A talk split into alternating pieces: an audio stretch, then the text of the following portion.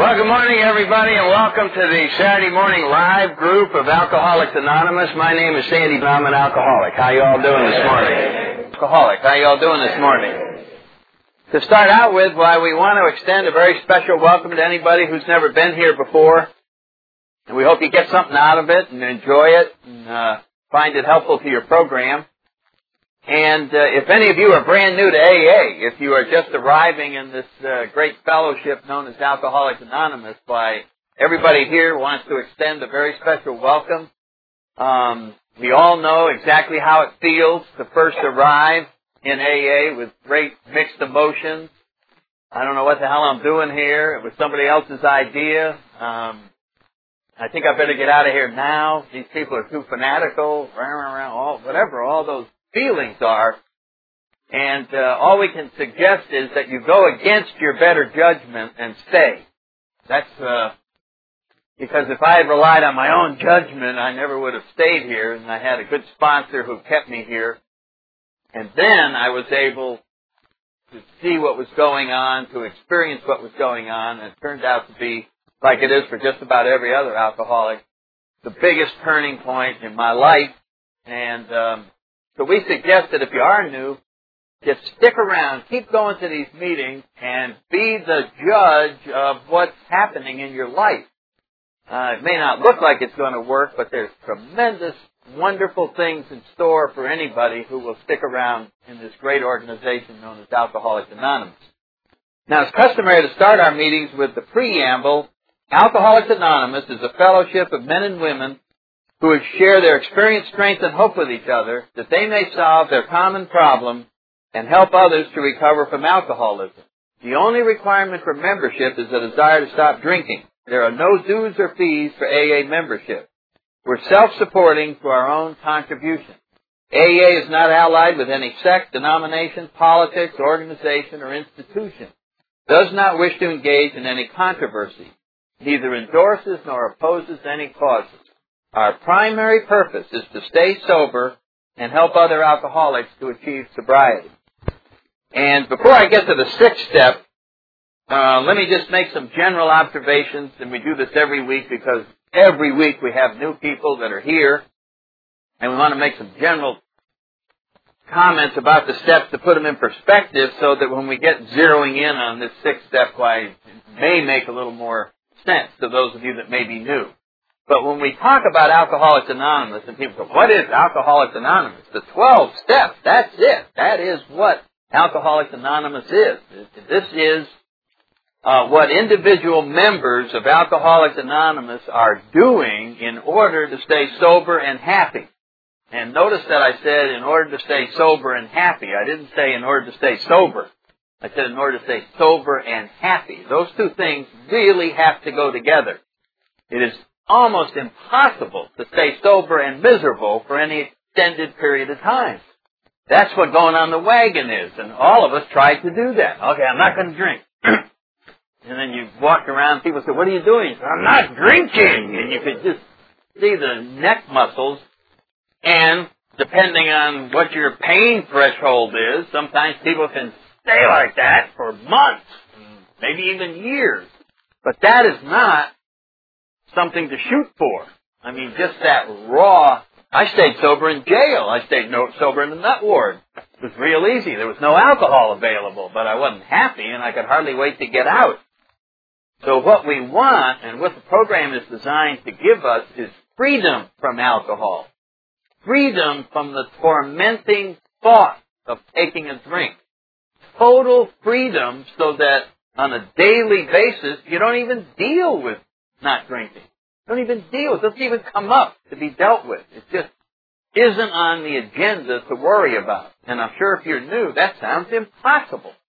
That you could go through a day and not think about a drink. Well, that's what sobriety is. And that is what the uh, AA solution looks like. It doesn't figure the problem out, it removes it. And that's because this is a spiritual program and spiritual solutions are entirely different from the ones that we've been used to, where we figure things out and they, they follow some logical thing, and that's how I stay sober. Here we come and um, generally, as a last resort, uh, people don't generally come to AA on a roll because their lives are going so good. They want to improve it. Uh, more than likely, there's been some problems and some pressure, and there's something that needs to be resolved, and so we end up at a meeting, and generally against our own better judgment. And I remember that feeling of being here, oh, this is the end of the world. But I found out that everyone in the room had gone through that same thing, and they were all talking about the 12 steps. So the 12 steps are what I like to call a game plan for living to replace the plan that you're currently using. And the reason for replacing the plan, as it was explained to me, is because your current plan is getting lousy results. And if you're new to here and you're filled with remorse or guilt anger, and you feel that your life is going in the wrong direction, that you're going down, it, may be successful from the outside. Somebody may look at your life and say, look at this gal, or look at this guy, you're big shot in the government, driving a new car, blah, blah, blah, blah, blah. But that's not what we're trying to look at. We're trying to look at how is it going inside? How does it feel when you look in the mirror? How are your relationships with other people going?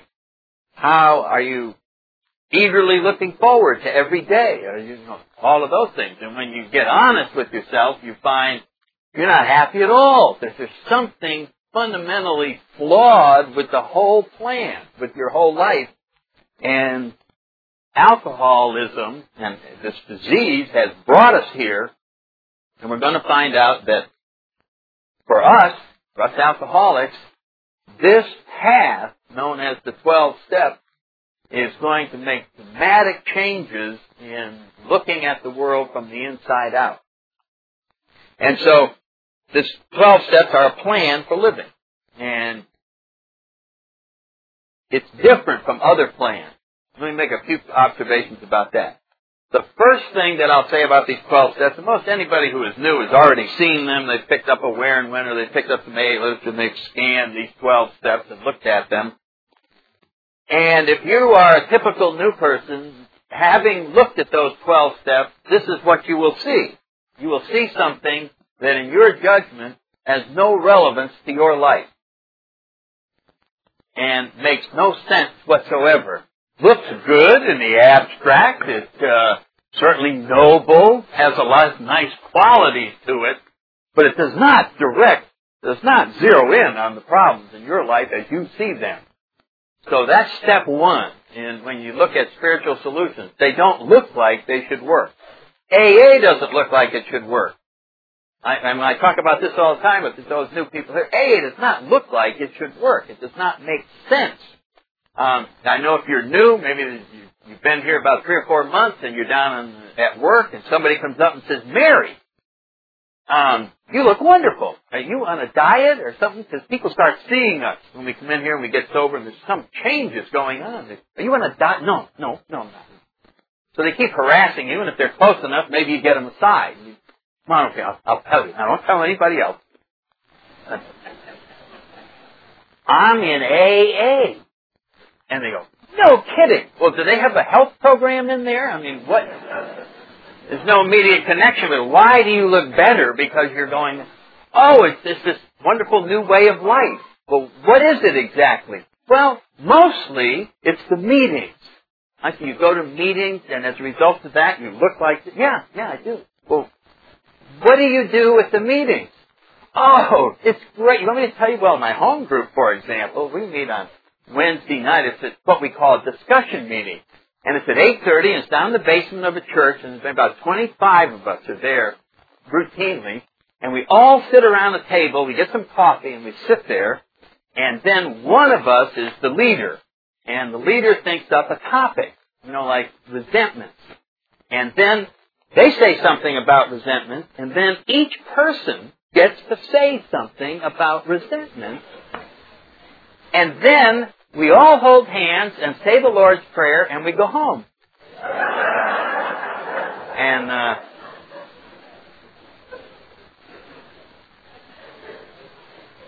you want to come? You know.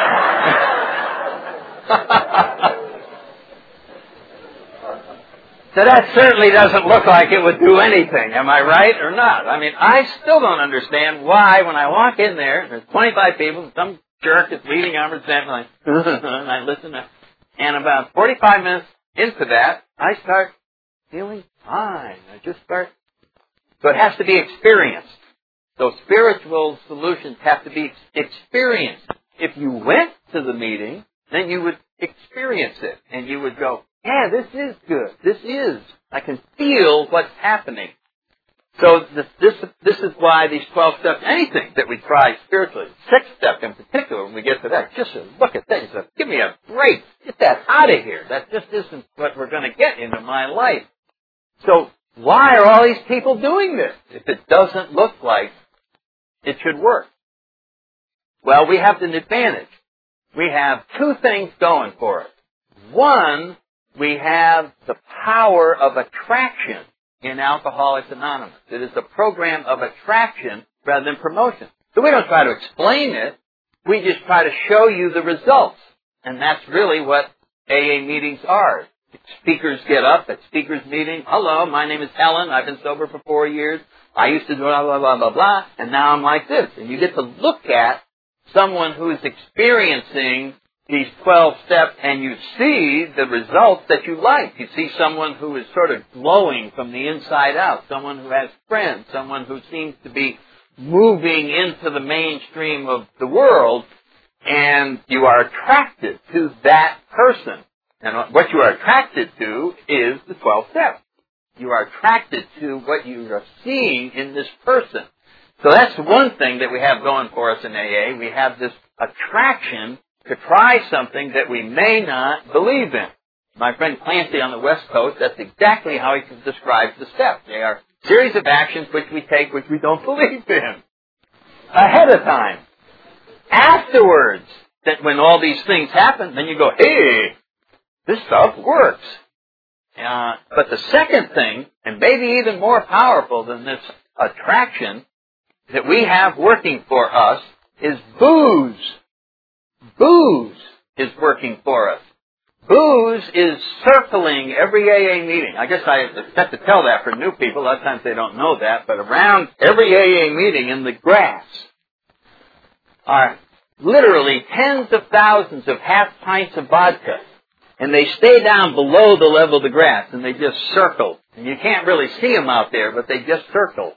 And they just wait for someone to come out and say, the hell with AA, I'm out of here. And as soon as they hear that, one of them jumps up and just goes, hi. And you look and you go, God damn, full half pint of vodka. Here, must be God's will.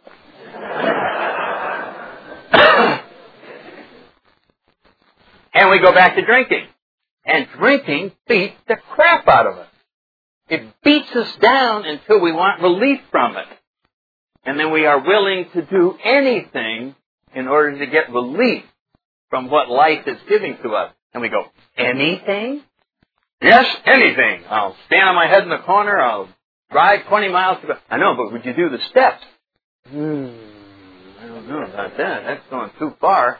But the, so we don't do them. And we're back out drinking and alcohol beats up on us again. And it's almost like we have the power of attraction and then we have alcohol grabbing our elbow behind and lifting it. You want to try them yet? No, not going to try. You want to try them yet? And there we're caught. And if you're an alcoholic, you ain't getting out of that. There's no way to get out of that catch-22 situation. Because there's no middle ground. You are never going to learn how to drink successfully. And on your own, you're not going to be able to not drink happily. And so you're caught. And so eventually, we come in here go, alright, what's this 12-step crap? And we get a sponsor and we start down this road. So I make these general observations because most of us have these feelings and reactions when we look at this particular program. So having gotten that all out of the way, the fact that you're going to see all the results of this, which can help overcome your intellectual analysis of the 12 steps. Just forget that, because they will never make any sense. The reason we have meetings, and we've been here, some of us for 25 or 30 years, is to come back and be reminded that this is the solution. Because when you go out into the day, away from the uh, spiritual environment of the meetings, then circumstances start coming and the next thing your brain is telling you, ah, here's a terrible set of circumstances that the steps don't apply to. I'm going to have to deal with this myself. And then we get in the middle of it and get all screwed up and thrown off balance and we go to a meeting and don't forget, don't drink, pray, work the steps, call your son. Oh yeah, oh yeah, oh yeah. And we're reminded to go back to this solution, which doesn't look like it should work. Then we do it, and then we find the tremendous results of doing it, and then we once again believe and are on track again. So it's always going to be like that. Now the doorway into all of these steps, and we always talk about the first step and then we'll jump right to the sixth, uh, is the first step where it says we're powerless over alcohol. And the reason that's the doorway is because of the word powerless. Powerless is probably the doorway into all spiritual programs. Generally, people decide to explore spiritual, spirituality or religion or whatever you want to call it when they're having a problem. You know what I mean? Life has gotten all you know, I better go get some help here. It seems to be overpowered by something. And no one gets more overpowered by anything than alcoholics. We absolutely get overpowered by alcohol and we end up saying, I am powerless over alcohol. And I'm willing to admit that. And as soon as we admit that, what we have admitted without realizing it is we have said, I'm in a situation that unless there is some power source to take care of powerlessness, I'm going to end up dying drinking. That's what powerless over alcohol. It's saying, on my own, I will never be able to do anything about this situation, and therefore it will continue to worsen until I end up like alcoholics who keep on drinking end up, which is bad. Very bad endings. No happy endings for alcoholics who drink all the way till they die. It's just a terrible, terrible thing. And we, in the beginning, it's never going to happen to us, but then after some years go by, we start seeing that we're on an elevator that's going all the way to the bottom, and we got to get off of here. And that's what being powerless over alcohol is. What it says is, unless there's a higher power, I'm going all the way to the bottom. That's what powerless is. It does not say, I'm ignorant about alcoholism. Then you could learn your way out of your problem. You could study, study, study, become the world's expert, have a PhD in alcoholism. But if you were an alcoholic, sometimes when people came to your lectures on alcoholism, they'd have to wait for you to sober up. And get up off the ground where you were passed out. And now, oh, I'm okay now. Now I'll give my lecture on, and you would know everything there is. So knowledge will not help us in this, if the situation is that we're powerless. So the 12 steps are simply a plan, and it's an old plan, it's been around forever. These principles have been borrowed from philosophies, from religions, from uh, the early experience of AA itself, but there's nothing really new in any of the steps. They are very practical, time-tested means of getting in touch with a power that will add tremendously to everyone's life. Now, eh, the other thing I want to say about this power, because now we've talked about powerlessness and we're shifting gears and saying the only answer to powerlessness is to find a higher power. And when we do that, a lot of people go, oh, now here comes the religious part, and I'm out of here. And AA is truly unique in this uh, respect, in that it is just a spiritual program. And a spiritual program simply shows us means for us to use to get in touch with a, a higher power. And once that happens, it'll be up to us to explain what it is. Uh, you can call it the, your sponsor. You can call it the AA program. You can call it whatever you want. But the fact remains you need it. So AA does not try to prove the existence of God. Rather, we are experts at convincing alcoholics of the need for God. That's where we come in and we zero in and show what powerlessness is when you are confronted with uh, an alcohol problem.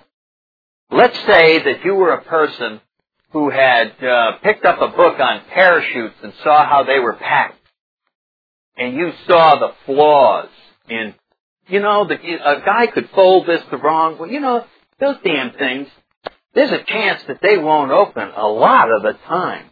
And so I take the position right now that I don't believe in parachutes. And I'm never going to go up in a plane, I'm never going to jump out, and I'm never going to do that. That's a wonderful position to take while you're standing on the ground. But let's suppose that someone kidnapped you, took you up in an airplane, strapped a parachute on, and threw you out. And said, that non-believer will go to his death. Because he refuses to believe in parachutes. What we're saying is, that would be a wonderful time to change your mind. you know what I'm saying? And just say, what the hell? so I look bad. Right? Because that's why we don't want to pull the ripcord. What if it opens? On the one hand, it'll save my life, but I'll also look bad. Maybe I won't pull it, and I'll keep my pride and splash. And then people will write ballads about me. There's a guy that stuck to his conviction. There's a guy. Right? And that's what we do as alcoholics. We're not going to change our mind and ask for help. I'm going down. I'm in jail, but I got here. That's, that's why my theme song, if I was drinking, would be, I did it my way. I love that sound. I did it my way. It appeals to my ego. Now I'm coming in here, and guess what you're going to say? Oh no, don't do that. Turn over all of that to a higher power. Well, what if it all works out wonderful? Who gets the credit? The higher power. I'd rather have it work out crappy and have me get the credit. You know what I'm talking about? That, that's the problem with the ego versus spirituality. And so, same thing with a higher power. If you're a hopeless alcoholic, you're in the elevator, it's on it's going to crash unless you change your mind about a higher power. And we struggle with that, and that's what our second step is, changing our mind about a higher power. Coming to believe that a power greater than ourselves can restore us to sanity. Then making a decision to turn our will and our lives over to this power. In other words, this has to be our top priority because we have this alcohol problem that's here 24 hours a day waiting to get us. So all we need is to have a power that we have access to that just keeps this alcohol problem over here. And then we just go on about our business. That's what the spiritual solution looks like. The alcohol problem is removed on a daily basis, contingent on our spiritual condition, and we are free then to go about a peaceful life. Now, what happens is now we've made this decision. Okay, I'm going to find out about a higher power. How do you do that? Many of us think we have to go on a journey to Tibet or some, study some form of religion, which is fine. A lot of us do that. Um, but the program says no. All that's required is to remove the blockages between you and this higher power. The fundamental idea of a higher power has been inside of you all your life, just like the fundamental idea of a friend. The problem is we have self-centered, instinctual, character instinctual driven character defects that block us from this higher power coming in. And as we drink more and more and we retreat into self-centeredness, we block out lines of communication with other people. And it's a very um, trapping disease. It just brings us more into ourselves and there's less and less that we share. And the more we block out the love of our family, the communications with other people, the more isolated we become, the more we claim that none of this exists. I can remember getting to the point where someone said, isn't it wonderful all the love in the world? And I'm going, there is no love in the world. And then he getting in here. I had built a way so that none of it could get in here. And so from my perspective, it was a very mean world that I lived in, but it, that wasn't true. But I, that's the way I had established it by blocking out all these wonderful things, including a higher power. So if you had asked me, have you ever seen any evidence of God? I would have said no. And if I had a lie detector on here, would have said I'm telling the truth. I had never said, I had blocked this out. There was no flow. I had no awareness. Because alcohol was my higher power. I totally relied on that, and I had no evidence of any higher power anywhere. And so it took uh, these steps and this program for people to show me how to tear down this prison that I had built that blocked out all these wonderful things. If you want the sun to shine on, I have to get all the things that are blocking it so that it can shine on me. And that's exactly what the rest of the program is. We start in the fourth step by inventorying. We had a searching and fearless moral inventory of ourselves. What are all these things that are blocking out these things that other people are talking about? I see, you know, my sponsor is serene. I see that he has serenity. How do you get serenity? You get serenity by b- removing all the things that are blocking serenity. That the spiritual solutions are different. You don't go get anything. As a matter of fact, we end up talking in step six about character building, which is really what spirituality is all about. And character building is done by tearing down. Isn't that funny? You build by tearing down. You get rid of things, and what remains is what we're after. So in order to go anywhere, to grow, you get rid of things. It's kind of like riding in a balloon. If you want a better view, you throw stuff overboard. And the more you get rid of certain things, ballast, baggage, whatever you want to call it, then you rise higher and you have a better view. And this is exactly what our steps are talking about. Made a searching, fearless moral inventory of ourselves, and then in step five, admitted to God, to another human to ourselves, the exact nature. So last week we were talking about, we made a list of all these character defects, whatever you want to call them, many of them secrets that we were never going to share with anybody. And in step five, we actually went and talked to another human being about our exact nature for the first time and learned that it put things in perspective. It was like 3D photographs, aerial photos. You need two of them in order to see the third dimension, and we need another human being in order to understand the truth about ourselves. And then we come to the heavy duty steps. Six and seven are the heavy duty steps in the AA program. And I think that when Bill wrote the big book, I don't think he realized the impact of these two steps. And when he came back, I mean the real impact. And when he came back in the 12 and 12, you know, about 12 or 13 years later, why he started out the sixth step by saying this is the step that separates the men from the boys. And uh, in the uh, big book, it was about two or three sentences about let's just get willing. So the sixth step says we're entirely ready to have God remove all these defects of character. Very innocuous looking step when you think about it. Well, I figured out all the things that are blocking me and kind of messing my life up about me, and I'm now I'm entirely ready to have God remove these defects of character. That's fairly simple. We just move on from there. It's the analogy that I can think of is the congressional budget. Everybody agrees, balance that mother. Let's balance it. We're so far in debt, it's absolutely crazy. Everybody agrees, hey, we're going to balance it. Okay. Cut you, you, you, you, you. And then we got specific. And we went, whoa, whoa, whoa, whoa. It was in the specifics that the resistance began. And that's exactly what happens when we say, you know, I do want to become a better person.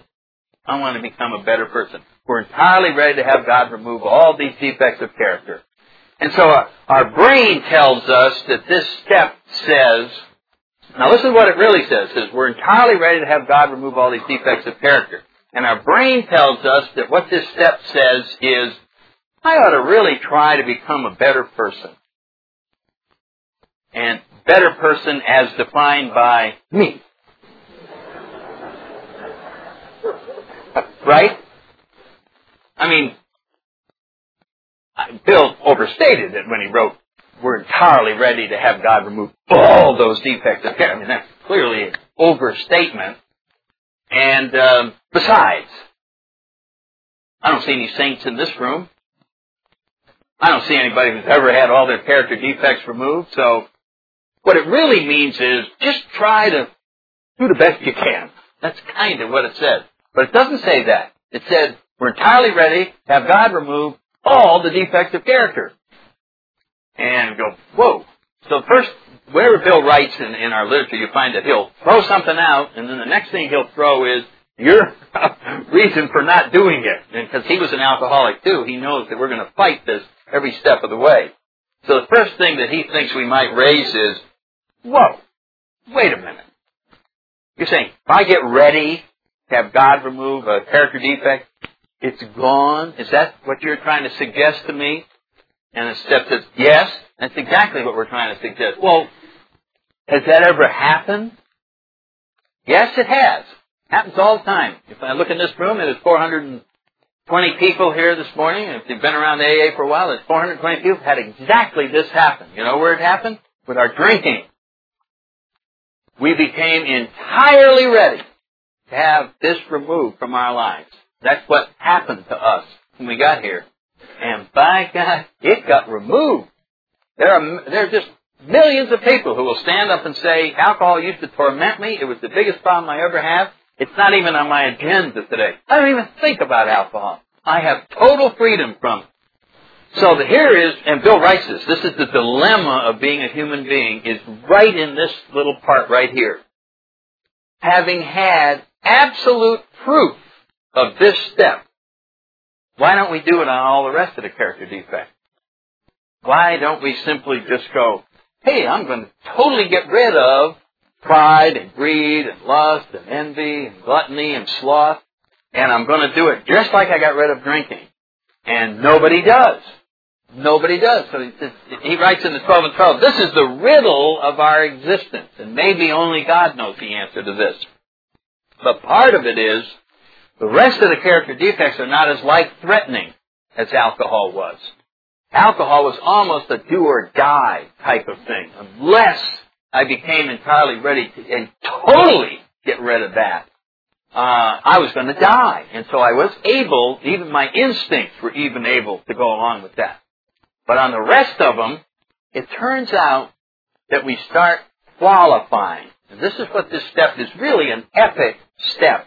And it shows us the full implications of a spiritual journey and it's frightening and exciting at the same time.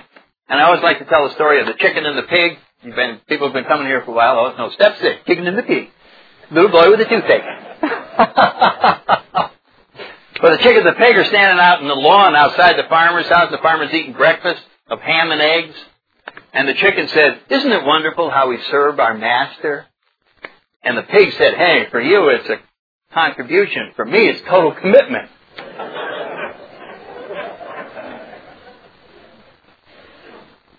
And so, the difference between the men and the boys, the girls and the women, is the difference between the chicken and the pig. Um, when it comes to we're entirely ready to have God remove all these defects of character. Bill suggests that one of the reasons we resist this is that we like our character defects.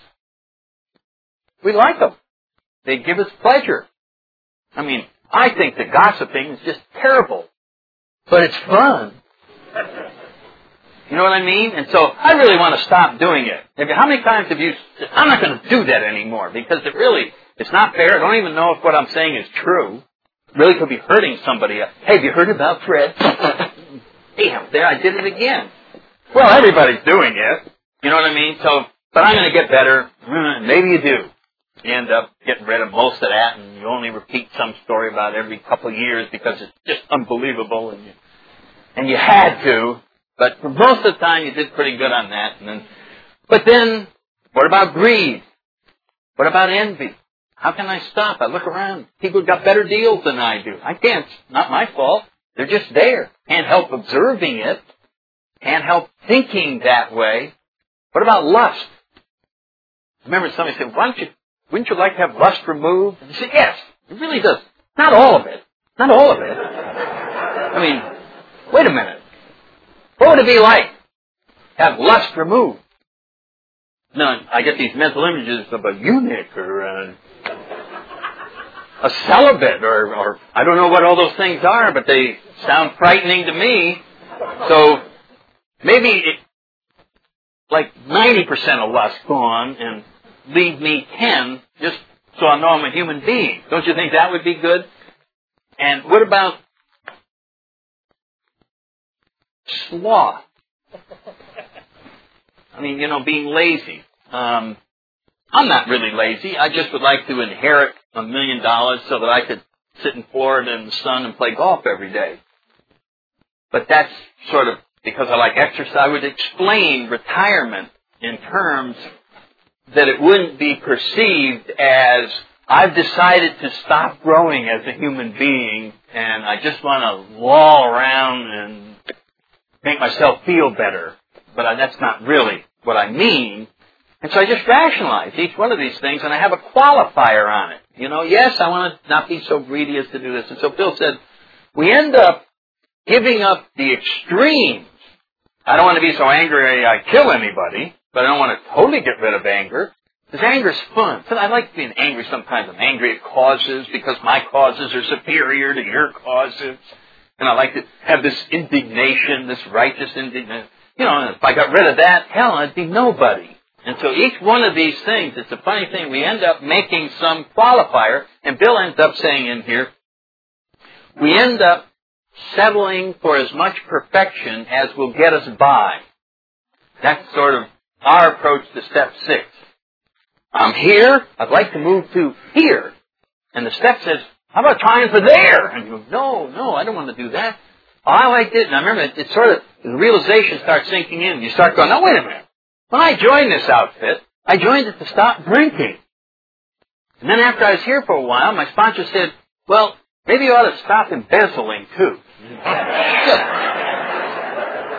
and then he, you know, he made a case for that that could be a threat to my sobriety, and then, all right, okay, so I'm, and I'm not going to drink, and I'm not going to embezzle. And then he goes on and he says, if you really want to keep your marriage together, you're going to have to stop those affairs. Jesus, what the hell is this goddamn organization? You know this? And so then, okay, all right. Like now I've made these huge sacrifices. And then the next thing, well, what about getting rid of that? What about getting rid of that? What about getting rid of the next thing? I start seeing the full implications of this thing, and it's a two-step program. Don't drink and change everything there is about you. That's it. That's the whole program, you know. Ah, and, and suddenly the implications of step six come roaring in. If I could just do this, I'd be Mother Teresa. Man, I mean, I admire Mother Teresa. I don't think she's having any fun. I mean, where's, where's the Mercedes? Yeah, where's the nightclubs and is this what you're trying to do? Are you trying to suggest that, whoa, instead, whoa, I'm out of here. I'm, I'm out of here. I don't want anything to do. This is too much. And so that is the normal reaction. Our instincts and our desires are threatened by some absurd position that we have here. And so there's tremendous resistance to step six. We're entirely ready to have God remove all these defects of character.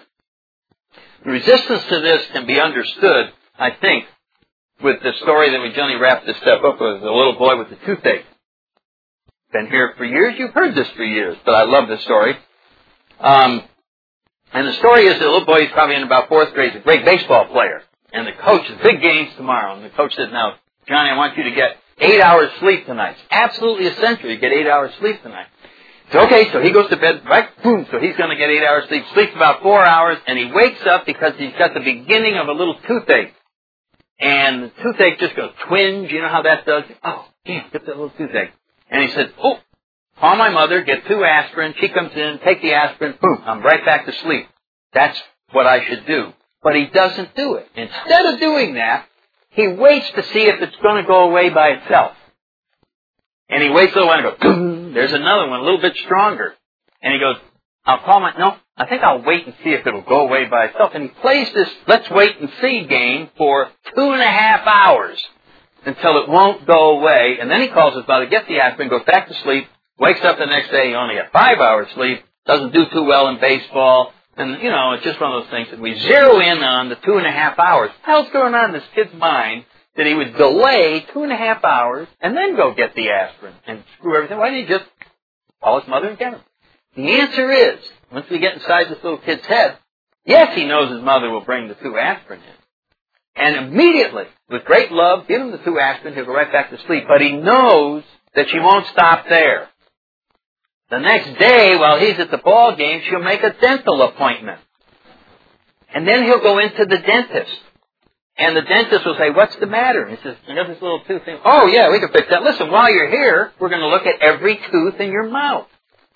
Bring in the dental assistant, take some x-rays, check, oh, here's another one, done, here's another one. And you don't get out of there till you have perfect teeth. He didn't want perfect teeth. He wanted two aspirin. All he wanted. That's all he wanted. I didn't want to try all these steps and become entirely ready. I just wanted to not drink. You see, my not drinking was my two aspirin. But the only help, the only provider of not drinking is a higher power. The only help that's available is perfect help. So when I ask for help, I'm going to get perfect help. And I go, I don't know if I want perfect help. Uh, you know what I mean? See, we settle, I just want, that's our human side, and so the struggle begins where we start seeing that maybe we have not put in perspective what our life is all about. Maybe we thought getting promoted and being president of the company was our top objective. And we come in here and we're forced to face something that says, maybe my real purpose on being on this planet is to engage in this struggle right here. Where I try to move from some limited objective of improving myself as a spiritual being in order to get ahead in the world. Hell of a motive for moving ahead spiritually. Better to have an honest reputation than to actually be honest. Then you couldn't rip off anybody who thought you were honest. you know, so. And so it, we see now why this is an epic step. It's going to focus for us, each one of us as individuals, the clash between our human side and the spiritual side. And all we came here to do was to not drink, but the only way to have the gift of sobriety is to engage to the best of our ability in this struggle, in this struggle to go against our instinctual drive and try to move ahead and become a better person. And so step six is simply an attitude. We're never going to get there, but we're never going to stop trying. That's what step six is saying. There's a thing, I'll close with this. I know we ran a little over. Uh, I remember a little 24 hour day book thing, and the prayer in the 24 hour day book was, I pray that I may be never satisfied with my spiritual condition. Which is almost could be paraphrased. Dear God, please always keep me frustrated. See what I'm saying? In other words, I will always sense that I've got to keep on moving. And, and we start talking about that in step seven next week. So six, starts out with this rather innocuous little thing, and when we really get into it and take a look at it, we find out that the journey that we're on in here is perhaps the most important journey that you will ever be on in your life. And uh, it's a lot of fun. And this is what first things first is, is trying to change and put the spiritual progress ahead of everything else. Now, as a human being, I may have the option of whether I do that or not. As an alcoholic, I don't have the option. And I've always considered that my edge. Is that as an alcoholic, I have to do these things that produce all these wonderful things in my life. Whereas if I had the choice, I wouldn't be doing it at all. We're at the end of the time. We've got a great way to wrap this up with the Lord's Prayer for anybody who would care to join in. Hi. Our Father, who art in heaven, hallowed be thy name. Thy kingdom come. Thy will be done on earth as it is in heaven. Give us this day our daily bread, and forgive us our trespasses, as we forgive those who trespass against us. And lead us not into temptation, but deliver us from evil. For thine is the kingdom, the power, and the glory, forever and ever. Amen. Keep coming back. It works if you work it.